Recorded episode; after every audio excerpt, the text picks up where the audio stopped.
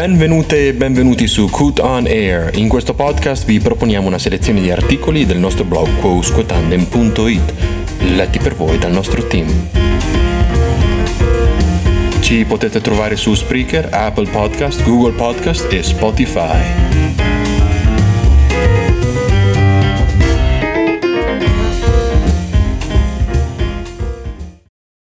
Di questo mese, e ancora una volta, per l'ultima volta, per il mese di ottobre, è il rapporto fra ehm, centro e periferia. E oggi facciamo un viaggio ad Oriente, in Asia e in Cina, in collaborazione e grazie al nostro eh, carissimo amico Alessandro Ruggeri, eh, appena tornato eh, dalla Cina tra l'altro, che ci parla eh, del progetto della eh, Greater Bay Area e eh, il caso degli Uiguri nello Xinjiang quindi si parla dell'area di Hong Kong e poi nel, uh, più uh, a ovest, uh, nelle minoranze degli Yu. Alessandro inizia con una citazione. Nascondi la spada dietro a un sorriso è un motto che fa parte di un antico trattato di strategia militare cinese noto come i 36 stratagemmi. Questo libro, insieme agli insegnamenti del confucianesimo, costituisce la spina dorsale della cultura cinese classica, eh, quella precedente alle rivoluzioni culturali di Mao, per intenderci e come tale è, per sommi capi, noto a tutti i cinesi per tramite dell'educazione scolastica e, ed è noto anche noi nell'Occidente. Con nascondere la spada dietro un sorriso, questa espressione ben compendia il modo di operare che adotta la politica cinese nei confronti del proprio interlocutore, sia esso un, un bureau interno o un rappresentante straniero. Risulta quindi un ottimo punto di partenza per un'analisi della stessa, della stessa questione consci innanzitutto del fatto che spesso dietro la decisione del governo si celi un piano più grande, eh, che dietro una concessione ci sia spesso una, una, privazione e tutto ciò che sia finalizzato alla realizzazione di un disegno più grande, più importante. Il libro, i 36 stratagemmi, contiene infatti una serie di astuzie usate in guerra, in politica, nella vita sociale, che sono volte ad ottenere sempre il risultato super- sperato, eh, anche mediante l'utilizzo eh, di mezzi porco ortodossi o a volte ingannevoli. In questo articolo Alessandro ci parla, legandoci alla nostra, alla nostra tematica del rapporto fra eh, centralismo e potere, e mh, appunto tra il rapporto fra Pechino, e quindi lo Stato centrale, e le autonomie amministrative all'interno della Repubblica Popolare Cinese, cercando soprattutto di cogliere come questo dualismo tra potere centrale e periferico sia gestito dal governo della Cina comunista. E quindi iniziamo a vedere il, in vivo il tema. Allora, innanzitutto occorrerà specificare che in Cina il governo ha sede nella capitale, cioè Pechino, ed esercita la propria giurisdizione su 22 province, 5 regioni autonome, tra cui lo Xinjiang, 4 municipalità direttamente controllate, che sono Pechino, Tianjin, Shanghai e Chongqing, e due regioni amministrative speciali, che sono Hong Kong e Macao, che sono parzialmente autonome.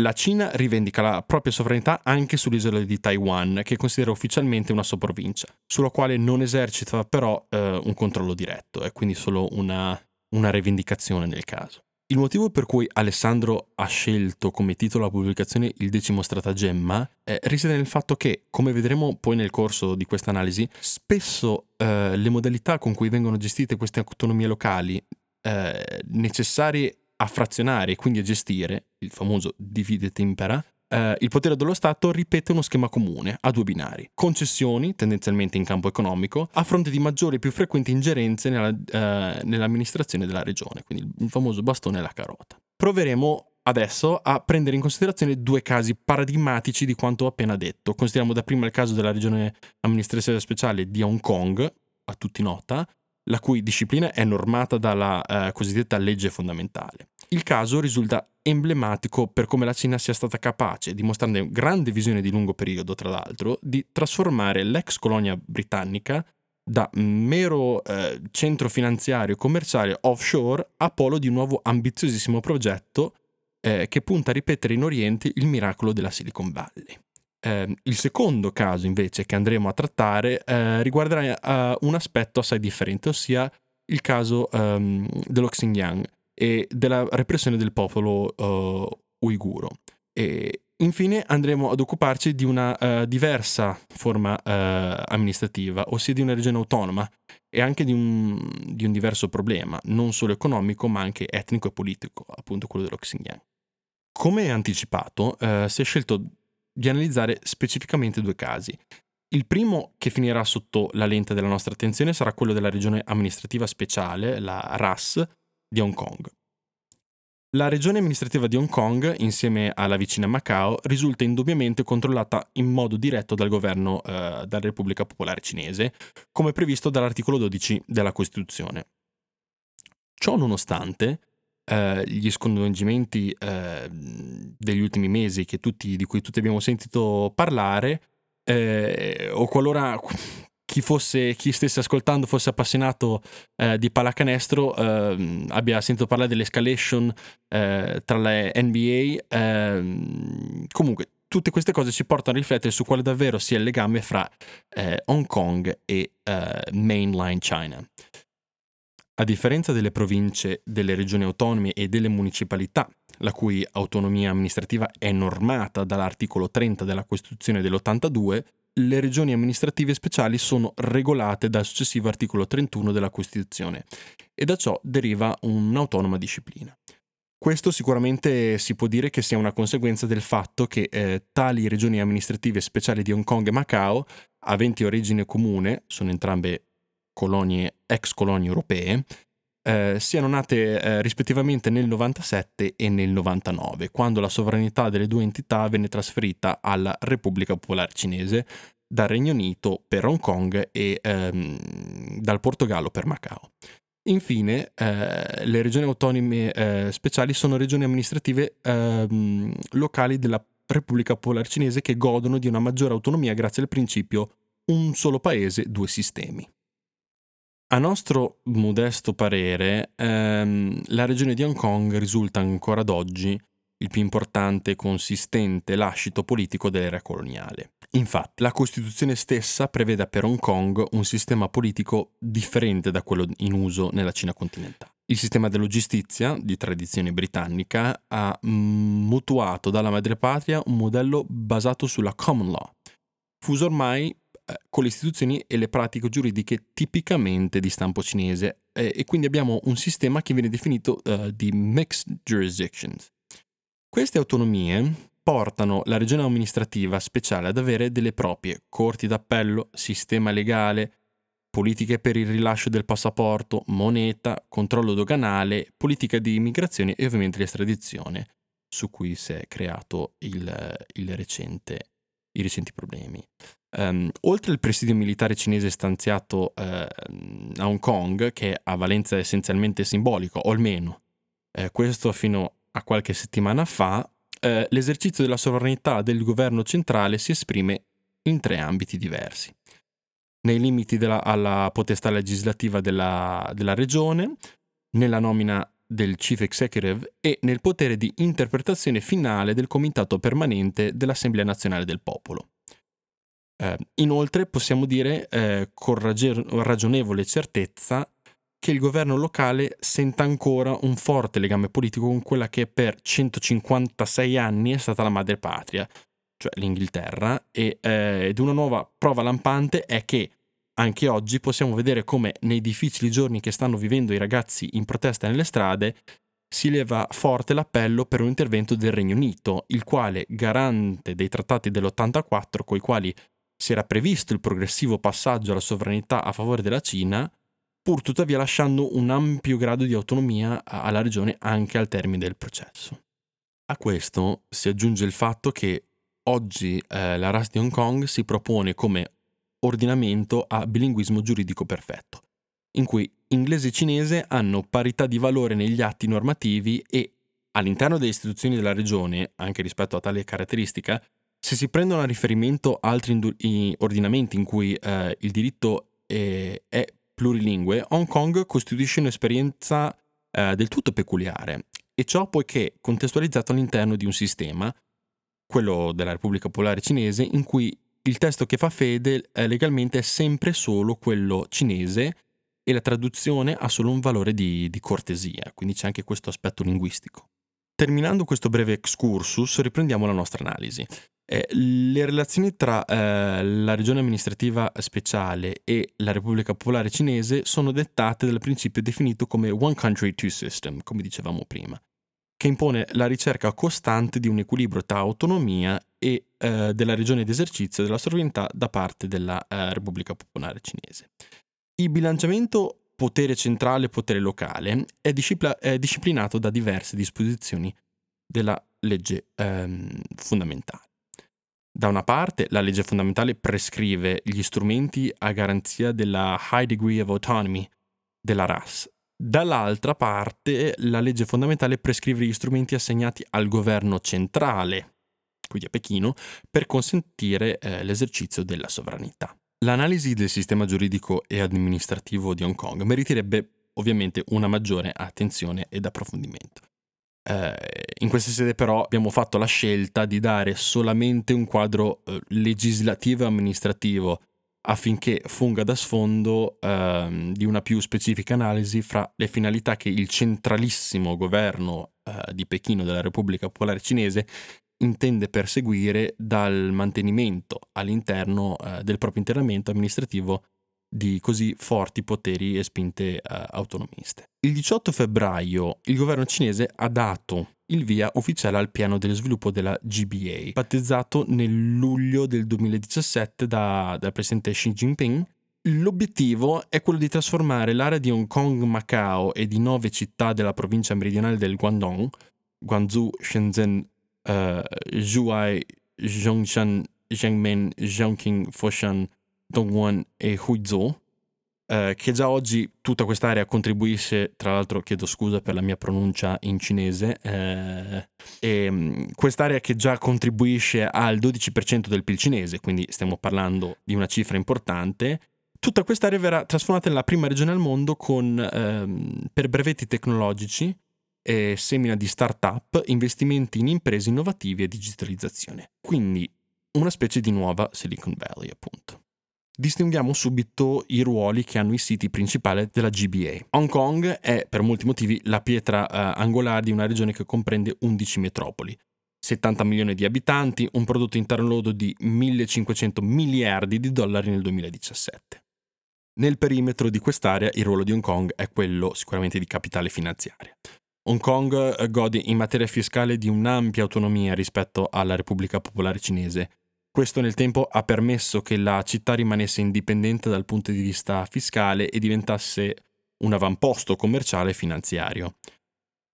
Il sistema fiscale di Hong Kong si basa sul principio di territorialità. Pertanto solamente i redditi che hanno origine in Hong Kong sono ivi soggetti a tassazione da qui un notevole vantaggio per le imprese che sono residenti eh, nella RAS ma che esportano in tutto il mondo. Eh, è chiaro che un sistema così accomodante nei confronti delle imprese ha garantito anche una crescita nell'ambito commerciale e nel settore bancario. Eh, l'importanza eh, del commercio internazionale è testimoniata dal numero di, di consolati presenti ehm, sul territorio di Hong Kong che raggiungono la cifra di 107. Oltre ad Hong Kong, ehm, tra i poli del progetto della, della GBA, eh, contiamo anche la vicina penisola di Macao, ehm, che era un'ex colonia portoghese. Qui la Cina ha intravisto a suo tempo eh, la possibilità di creare un paradiso di svago e divertimento.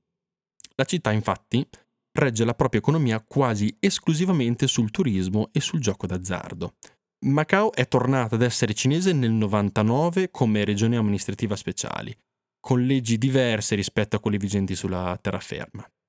È l'unica parte della Grande Cina, che comprende la Cina, Hong Kong e Macao, dove il gioco d'azzardo è legalizzato, eh, quindi rendendola l'unica destinazione per chi voglia fare scommesse.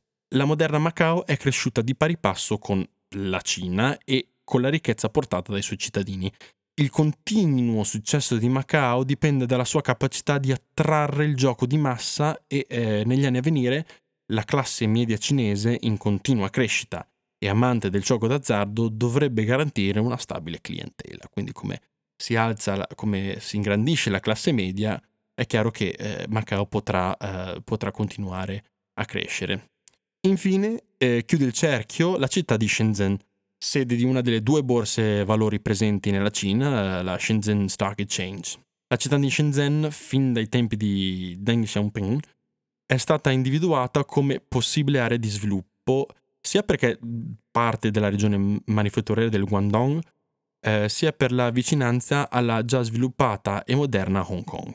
È negli ultimi anni però che il progetto dello sviluppo di Shenzhen ha cominciato ad andare a braccetto con quello di creare un piano B ad Hong Kong, qualora il centro finanziario del paese dovesse dare segni di instabilità politica.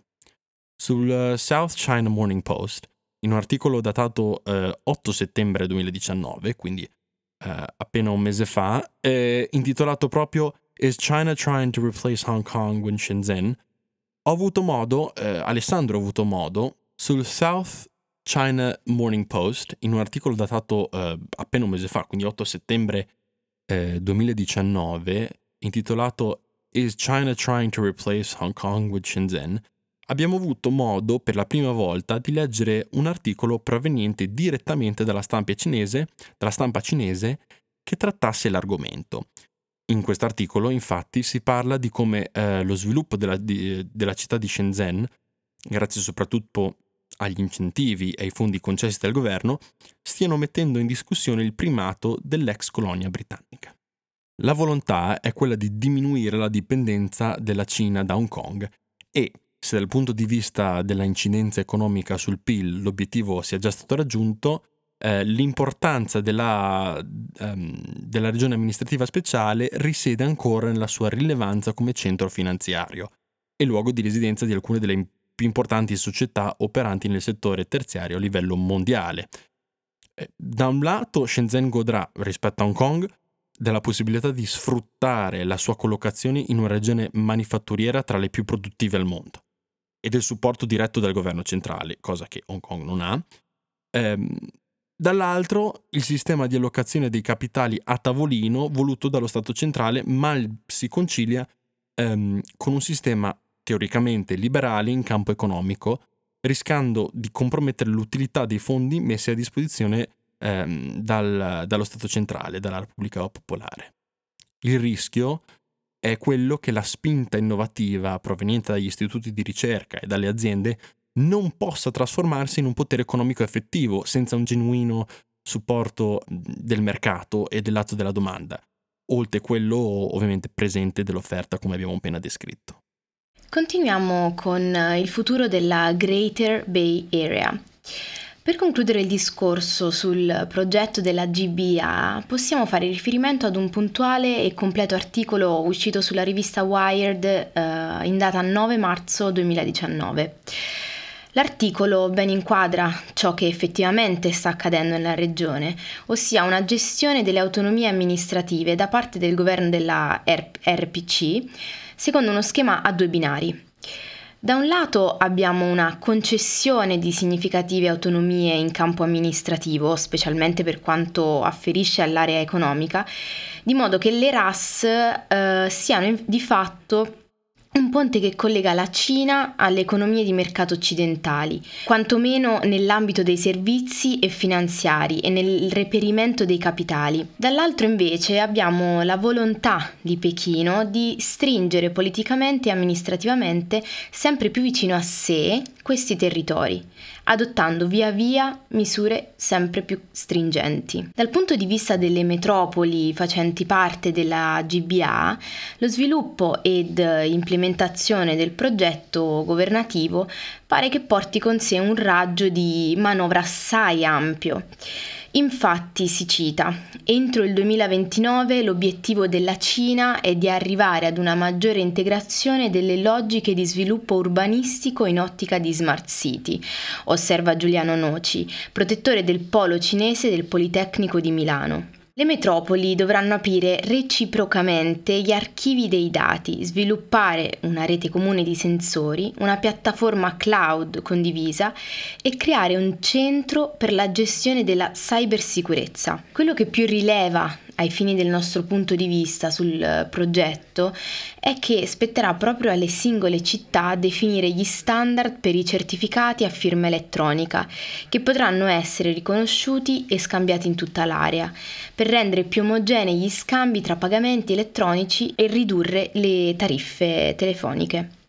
Una sorta di politica sul roaming, tal quale de- quella adottata dalla Commissione europea. Per saldare l'alleanza tra le città, la strategia della Greater Bay Area è trainata da un programma altrettanto ambizioso di infrastrutture. Un esempio è il ponte Hong Kong-Zhuai-Macao, inaugurato lo scorso ottobre, costato 15 miliardi di dollari con i suoi 55 km è il collegamento sul mare più lungo al mondo. Ed è solo un tassello del puzzle. Il piano prevede l'espansione dell'aeroporto di Macao, la costruzione di collegamenti per lo scalo di Hong Kong, il rafforzamento di Guangzhou e Shenzhen come hub per i voli internazionali. A due ore e mezza, de- ore e mezza di aereo dalla Greater Bay Area si trovano 3 miliardi di persone. C'è un effetto leva rilevante che rende l'area ancora più interessante, spiega Wired. Spiega Wired. Con la firma degli accordi sulla cooperazione economica, il governo di Pechino ha guadagnato influenza sulle due ex colonie. Questa è una politica che va verso una progressiva e lenta omogenizzazione dei sistemi di riferimento, commenta Noci. Pechino intende infatti sfruttare a proprio vantaggio la regola di un paese, due sistemi, ossia l'apertura ai mercati, agli investimenti e al commercio estero di Macao e Hong Kong, meno limitati rispetto alla madrepatria. Ed è inoltre disposta eh, ad allentare ulteriormente alcuni lacci, favorendo infatti accordi di libero scambio e di movimento di merci e di persone. Mentre Hong Kong offre if- infrastrutture legali e finanziarie perfettamente integrate con la prassi internazionale, a Shenzhen è possibile progettare, realizzare, testare e ridisegnare in tempi brevissimi prototipi e soluzioni di ogni tipo. Chiosa Vincenzo Antonetti, Head of the Promotion and Development of Innovation, International Network per Intesa San Paolo Innovation Center. L'altra faccia della medaglia reca un disegno secondo cui il governo guidato da Xi Jinping vorrà sicuramente ottenere maggiori poteri politici ed amministrativi nei confronti di suddetti territori.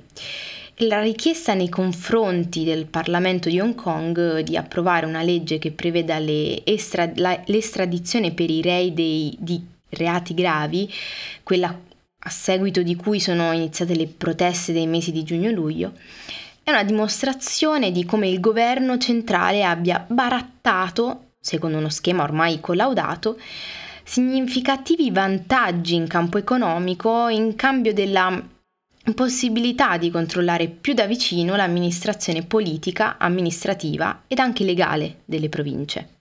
Continuiamo l'articolo con uh, il caso di Uiguri uh, e della storia di persecuzione e repressione dello Xinjiang eh, cinese. Potrebbe suonare strano eh, leggere nel caso xinjianese, subito dopo aver letto delle avve- avveniristiche città di Hong Kong e Macao, lo sarebbe certamente se il lettore si fosse dimenticato per colpa di un eccessivo dilungamento di chi scrive o per dissenta- disattenzione propria, di quanto premesso nell'introduzione di questa pubblicazione, ossia l'impegno a mostrare due volti del medesimo Stato. Il caso dello Xinjiang appare paradigmatico al fine di comprendere i meccanismi con cui il governo cinese regola i rapporti con le proprie province. Se prima abbiamo potuto apprezzare come le RAS di Hong Kong e Macao fungano di fatto da ponte che collega la Cina alle economie di mercato occidentali, ciò che ci può mostrare quanto avviene in Xinjiang è come Pechino si comporti con le autonomie locali, laddove il problema non sia di stampo prettamente economico, ma come in questo caso politico, sociale ed etnico. Il territorio delle regioni autonome racchiude minoranze etniche e la Costituzione garantisce maggiori diritti. Le regioni autonome dispongono della figura del presidente, eh, le province regolari hanno dei governatori, che deve, deve appartenere il presidente, ad un gruppo etnico definito dalla regione autonoma, tibetano, uiguro e così via. La Cina, insomma, come forse si sarà iniziato a capire, non è solo uno Stato, ma uno Stato con estensione e risorse di un intero continente che si pone idealmente, non solo, come potenza egemone dell'intero Oriente. e se potesse parlare ammetterebbe di sentirsi tale e lo farebbe forte di una, di una storia come Stato unitario, millenaria. La voce più autorevole della Cina è ormai dal 2012 il suo presidente Xi Jinping, il quale nel tracciare le linee del suo pensiero ha parlato di New Normal, ossia una visione di cui la iniziativa della nuova via della seta fa parte, che si riflette sia in campo economico che politico e che pone la Cina al centro di un nuovo ordine mondiale. Inoltre, come correttamente sottolineato in un articolo scritto da Lorenzo Termine per per Pandora Rivista, la, che si intitola La Cina dopo la crisi globale, il New Normal ex, ex Xi Jinping, l'inserimento è avvenuto dopo il diciannovesimo congresso del partito, avvenuto nell'ottobre 2017, del pensiero di Xi Jinping sul socialismo, con caratteristiche cinesi per una nuova era. Nello statuto del Partito Comunista Cinese testimonia il peso e l'influenza accordati dalla classe politica cinese alla teorizzazione del segretario del partito. Al centro del progetto imperialista cinese vi è l'idea che perché questo ambizioso obiettivo possa essere efficacemente perseguito all'interno dello Stato Cina, la popolazione debba essere assolutamente indirizzata al raggiungimento di un siffatto traguardo. Come ogni impero che si rispetti, in Cina vivono una pluralità di etnie, nello specifico sono 56 quelle riconosciute. Quella Igura, Uigura, è una di queste ed uh, ovviamente non tutte sono ugualmente votate alla causa unitaria. Nello Xinjiang il 45% della popolazione è di etnia uigura, rappresentando in questo modo la maggioranza relativa della popolazione nella regione. Gli uiguri sono un'etnia turcofona e oggi di fede prevalentemente musulmana la cui presenza nella regione dello Xinjiang è testimoniata già a partire dal secondo secolo a.C., in opposizione al primo impero Han che andava proprio allora costituendosi. Da allora la storia degli Uiguri si dipana tra tentativi di ottenere una vera e propria autonomia, che hanno sortito al massimo l'effetto di vedere lo Xinjiang quale regione autonoma e il tentativo di sopravvivere ad una lenta ed inesorabile sostituzione dell'etnia Han. Questa polveriera ha cominciato ad esplodere negli anni 90, precisamente il 5 aprile 1990 a Baren, piccola cittadina nella zona sud-orientale del Xinjiang, quando circa 200 militanti uiguri armati guidati da Zaidin Yusup, leader del partito islamico del Turkestan orientale, insorsero attaccando le forze dell'ordine cinesi e chiedendo che l'immigrazione Han verso la regione fosse fermata. Un'altra fase importante di questa lotta indipendentista si ebbe tra l'inizio del 1996 e il, e il 97. In quel periodo infatti furono molto numerose le operazioni di guerriglia, compresi sabotaggi e attacchi diretti alle caserme di polizia, nonché assassini mirati ai danni di ufficiali governativi. È da questo punto che, in contrasto a questi avvenimenti, furono varate tre importanti iniziative politiche da parte del governo centrale cinese.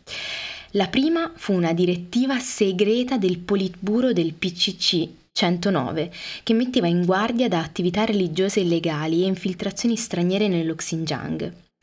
La seconda, la creazione del gruppo dei cinque, successivamente conosciuto come Shanghai Cooperation Organization, formato da Cina, Russia, Kazakistan, Kirghizistan e Tagikistan, finalizzato ad impedire ai musulmani uiguri provenienti da paesi vicini di raggiungere la Cina.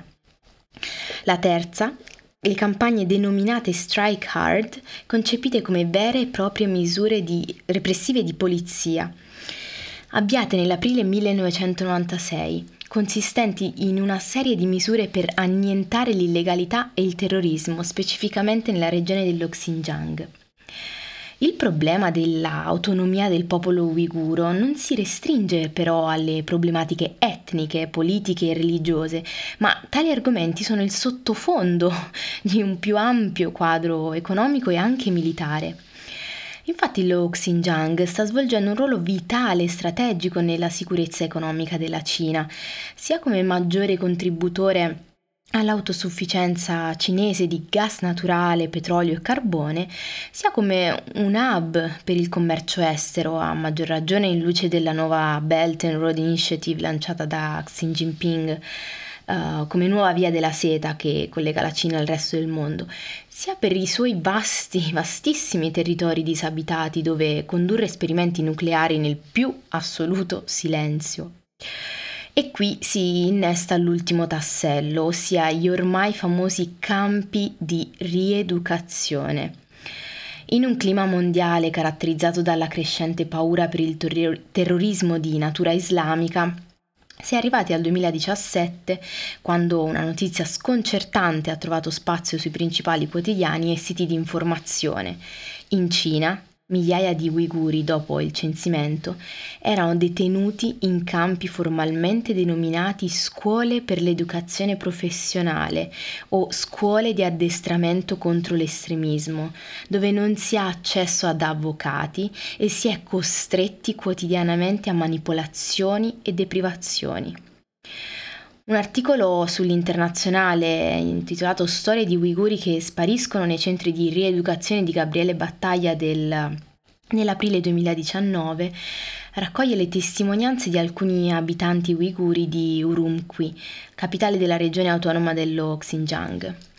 L'articolo sottolinea come sia importante mettere l'accento su un aspetto poco indagato dei campi di Xinjiang, perché in genere, quando se ne parla, si sottolinea il genocidio culturale ai danni della minoranza uigura, la repressione religiosa, i diritti umani violati.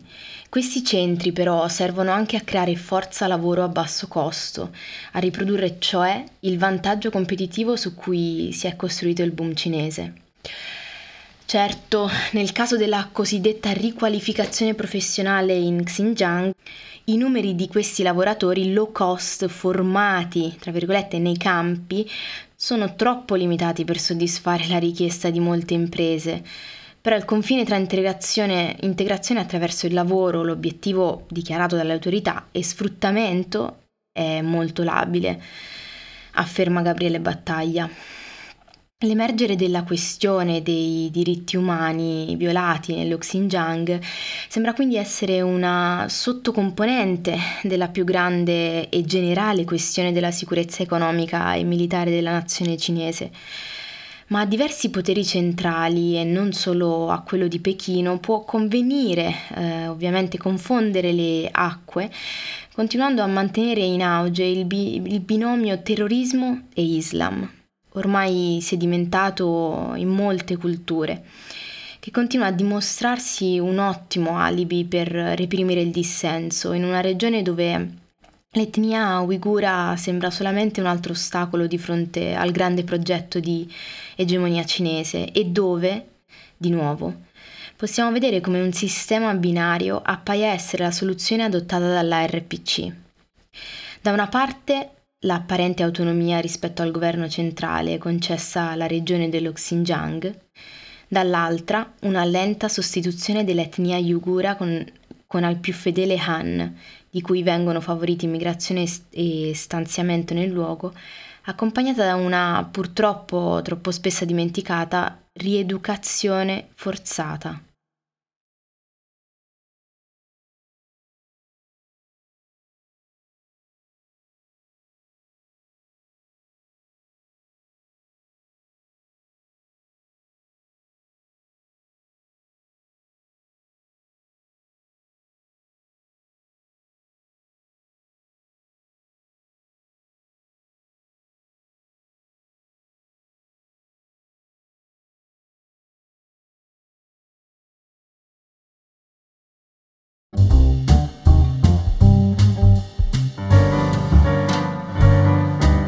Grazie per averci ascoltato. Se vi va, condividete questa puntata con amici e colleghi. Per tutti gli altri articoli vi rimandiamo al nostro sito quousquetandem.it dove troverete tutti i contenuti pubblicati fino ad oggi.